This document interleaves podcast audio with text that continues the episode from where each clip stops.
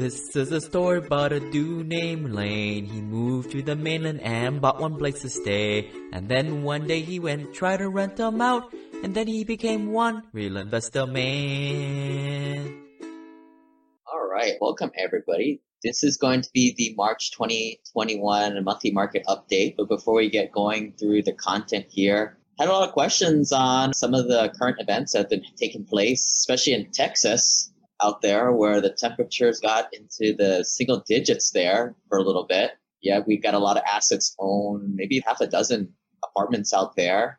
And uh, we just finally got chugged through most of the aftermath. And yeah, there are a lot of burst pipes and a lot of leaks, but everyone was freaking out. Yeah, we had some issues, called the plumber, and they got fixed. And damages on most of our apartments are one hundred to two hundred fifty units, but the damages came back at maybe five grand to twenty grand per property, which seems like a heck of a lot of money. Hurt the monthly profits, but really not touching cash reserves. And yeah, it's a bummer it happened, but you know, just got to think here, for five to twenty thousand dollars on a lot of these properties where the monthly revenue is one hundred to two hundred thousand dollars. If you you know, just take a thousand bucks times one hundred, two hundred units, two hundred fifty units. That's how we get one hundred to two hundred grand brought in. Five to twenty grand is not that much money. It's probably about ten to maybe twenty percent of that. And normally the net operating income, the profit that we bring in, is usually in the fifty thousand to one hundred thousand dollars range. We still made money, but I think those of you guys who are into the turnkey rentals, you guys probably understand. With your turnkey rental, maybe you're bringing in one hundred dollars a month. That's a one hundred to two hundred dollars repair bill on the same magnitude that we have. And I guess that's why we like the bigger assets, because on a lot of these, um, we did have one where the chiller got a little damage. No big deal there, but for the most part, it's just a bunch of plumbing issues, which a lot of it got taken care of with in-house staff. That's the nice thing about with these bigger properties where we have a lot of the staff on call that we pay on salary as opposed to paying those huge third-party repair bills. And that's what I never really liked about being an out-of-state remote landlord. I've paid like nine hundred bucks to repair a stinking toilet. I don't know, at one hundred to two hundred dollars hourly billable rate, that's a lot of hours to fix a toilet in my own opinion. But that's how it is as an out-of-state landlord. But yeah, you, you guys who are lower net worth, I'd say you still got to start there. That's where I started. But make sure you guys run your numbers right. If you guys haven't yet, grab a hold of my buy and hold analyzer. It's in Excel or Google Sheet format. Full ex- explanation of all the expenses on to make your own pro forma. So in case the Texas freeze happens again, you'll be able to absorb it on your monthly cash flow. And, and like for us, it didn't really dip into cash reserves. And this is what allows you to perform your sensitivity analysis on your own. So to grab that, go to simplepassivecashflow.com slash analyzer, or we also put it on the simplepassivecashflow.com slash turnkey page for folks to grab for free. But we'll get right into this month's report. If you haven't yet, please join our Facebook group and check us out. This is also recorded in podcast form on the podcast, and I also put the slides up on YouTube. So if you guys are listening on the podcast and you want to You're, you're feeling some FOMO for missing out on some of the slides, you can check it out there. For those who are joining live, feel free to put in a question into the box if there's a question that comes out. But we'll start off with a few teaching points here. Just grab this out of a Newmark report recently. And this models the interest rates, which you know, all-time lows once again. Uh, maybe it's been creeping up this first quarter, but still pretty much as low as it's ever been. And the cap rates on multifamily. And that's this is just a general cap rate for all markets, all asset classes. So the important thing, what I want to show here is everybody asks, when is it time to buy? It's always a good time to buy when you're cash flow. But as investors, what we do is we're basically making money on the spread between the cap rate and the interest rate. So right now, cap rates are at five point oh eight percent on average. And the ten-year treasury is, is at a zero point nine three. Investors make money on that spread. And then, of course, we apply leverage, good, healthy leverage on top of that to magnify those returns. Yeah, look what's been happening these last few months. The spread between the cap rate and the interest rates is a lot bigger than normal. Some of the squeeze points of times where it wasn't a great place to be investing was mid twenty eighteen. As you can see by the chart, there was a bit of a squeeze there, or maybe in the be, between two thousand six and two thousand seven, there was a, there was a, also a squeeze there. But the times where the spread widens, now that's the time to invest, like mid two thousand twelve here and right now. But that's your academic look of how investing works, essentially. And this is what a bank does. They go and invest and arbitrage the money somewhere else, and they take on debt, but good debt, to be able to hold on to the asset that cash flows. A lot of good news that have been happening. We saw the last market update, Jim Rickards, John Burns, a lot of these guys are putting, giving the green light.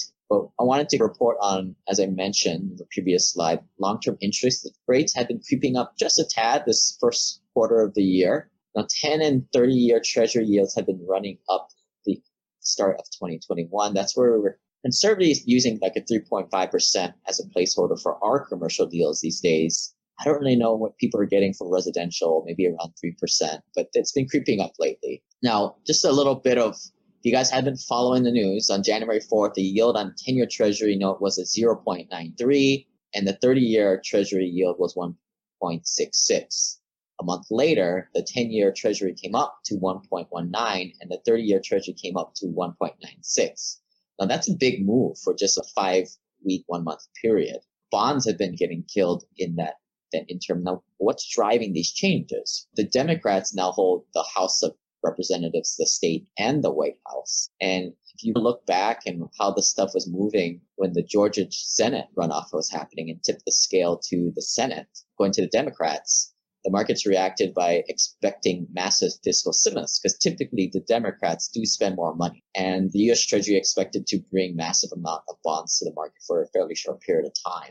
Now, what does this mean? I, I look at it. This is all good for investors like us, because ultimately more government spending means that it trickles to us landlords and investors. This is what is essentially driving up yields or the cap rates on the short term, because as I said in the previous slide, cap rates typically go up when interest rates go up. They float together.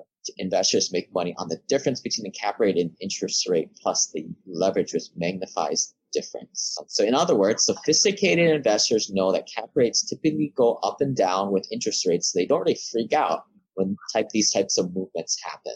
Now, the economy is continuing to reopen more and more, and I think Biden just released another stimulus plan to hopefully get a lot more people vaccinated by the end of April. So all good news pointing to a big recovery. And I've been seeing a lot of Fannie Mae, Freddie Mac reports. And we'll get into this later on in the report. But a lot of these guys are saying that Q three, Q four G D P growth should be over four to five percent. Here is one of those reports right here from Fannie Mae. You look at two thousand twenty-one, they're predicting a four point eight percent G D P growth in Q two, Q three, seven point five, and Q four, six point one. So that's big stuff. Probably what that's accounting for is personal consumption expenditure is big in Q three of twenty twenty. A lot of people think inflation is coming. I don't necessarily agree that, even though logically that makes sense. I think they can just keep printing money. But even if inflation does happen, right, like by buying fixed commodities, hard assets like real estate, you're hedging that way. We work with hard-working professionals looking to opt out of investments for the clueless. I mean, mainstream investing. We work with people we have a direct relationship while enjoying higher returns and a quicker path to financial freedom. I personally moved my endorsement from turnkey rentals to syndications as my net worth has grown. However, the downside of many of these deals is that you need at least fifty thousand dollars to invest, and the frequency of deals that meet my criteria is sporadic. Check out my article at simple passive cash flow dot com slash O fund and learn how I always have cash on hand by using the American Home Preservation Fund as part of this one two punch to be ready for a great deal while still making a double-digit return. I have been investing in A H P since two thousand sixteen. A H P is a crowdfunding solution to the mortgage crisis in America, where collectively the fund and investors like you pull their money together and get great bulk discounts on distressed mortgages. It's a business model that I think gets stronger should a bump in the economy come, because this is where there will be even more distressed inventory for A H P to purchase. The American Home Preservation Fund aims to keep people in their homes so you can make a ten percent return while making a positive social impact. Invest in as little as one hundred dollars by going to A H P servicing dot com slash investors.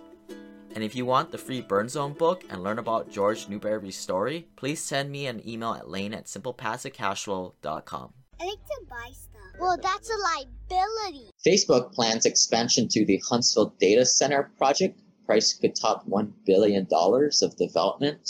Ongoing construction. This is their construction in February twenty twenty-one, and they announced this back in June twenty eighteen. So you can see how long these projects take to get in there, but Facebook is definitely committed, it seems to be by this picture, that they're going to put that big data center in Huntsville, Alabama.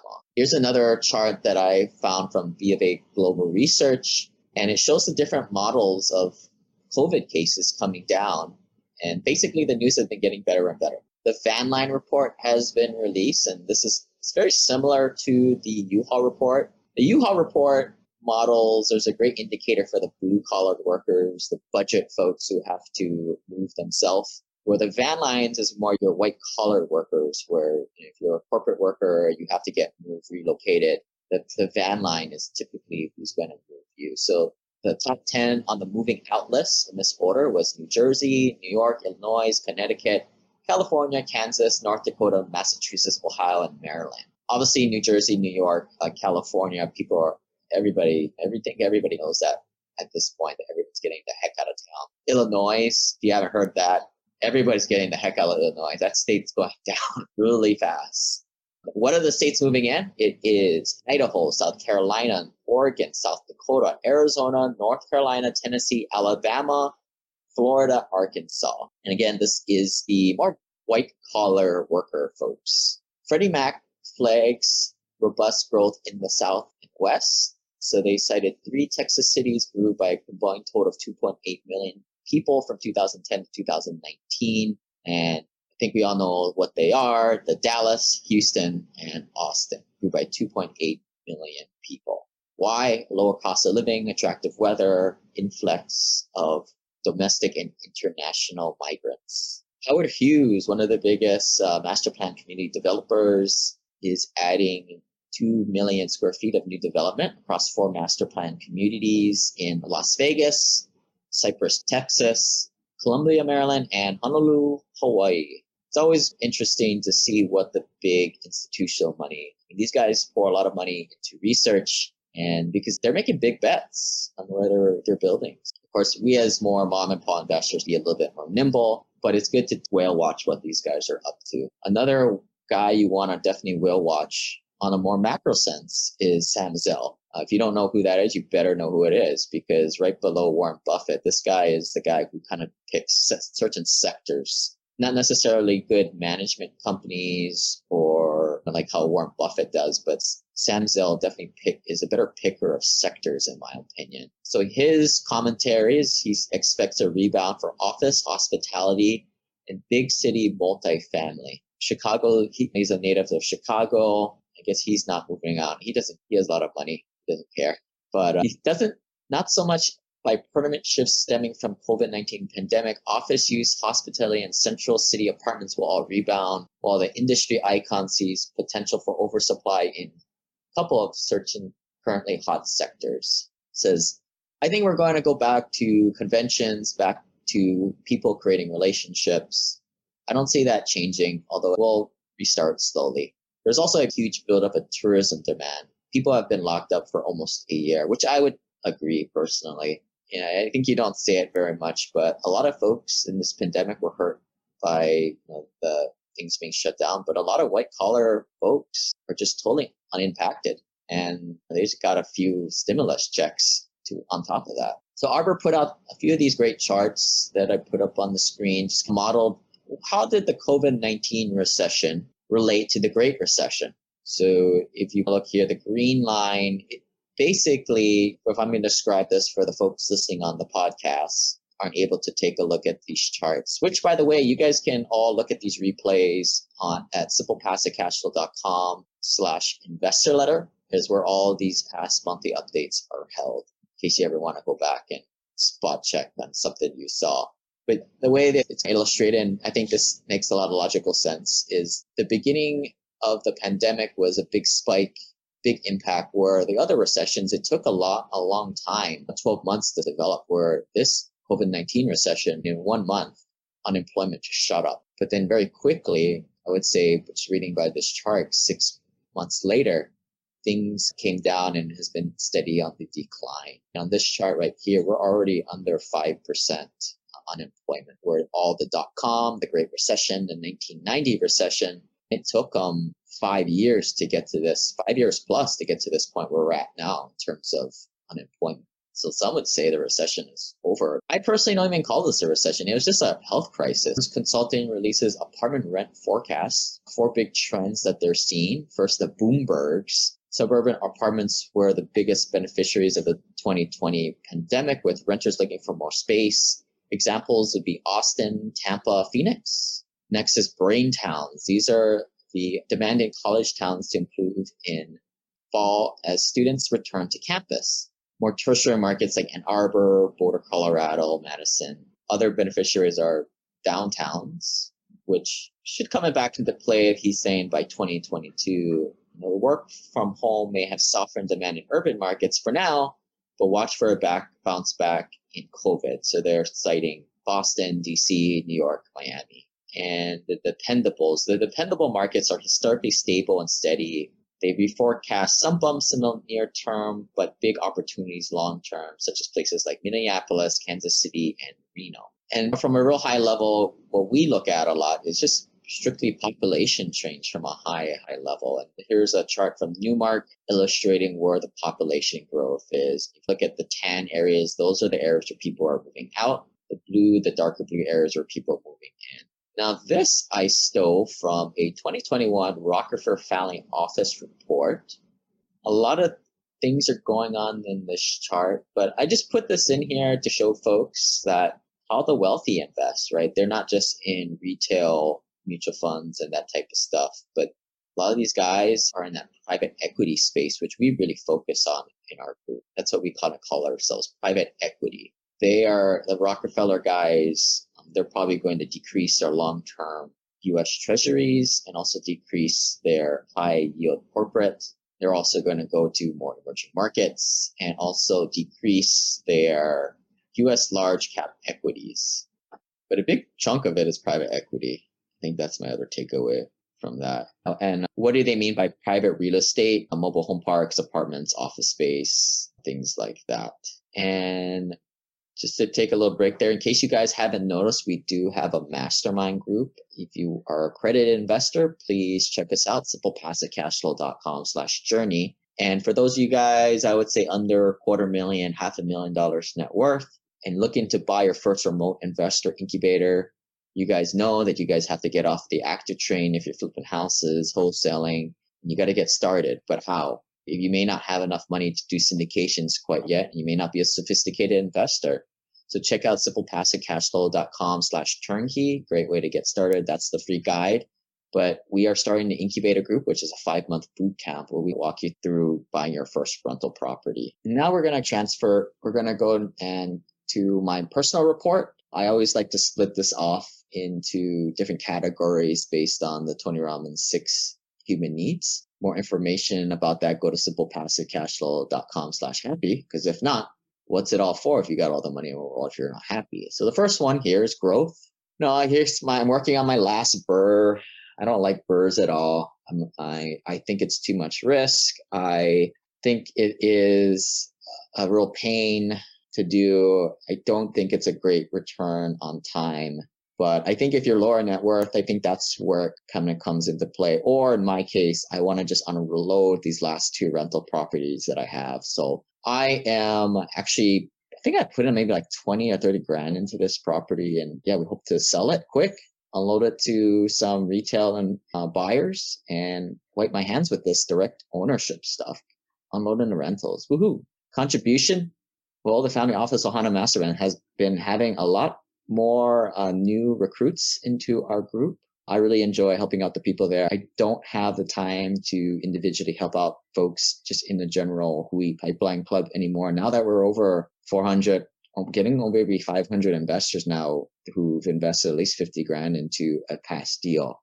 If you guys want family office consulting, you probably can't afford that unless you're you're one hundred million dollars net worth and above. So that's where our family office Ohana Mastermind, it's a group coaching experience. But significance, how to get significance? I couldn't think of anything, so I just told myself the old stoic line, no one cares, work harder. But number four here, uncertainty. The Texas freeze was a bit of uncertainty into my life this week. Who would have thought, right? Thank goodness some of these places had natural gas. But yeah, I don't know. I, maybe I wasn't reading the headlines too much, but some people seem to be really freaked out. And I thought there was some kind of like with the whole energy crisis in Texas. And a lot of our properties is business as usual a couple of days later. But yeah, there's always going to be something that makes people scared and stick to the status quo. If you stay with the status quo, we all know what we're going to get. How did I establish some certainty in my life? That was the report from Hawaii. At the same time, light forecasts of light winds, some more showers as the cold front nears. We got, actually got into the high seventies at the grab a jacket.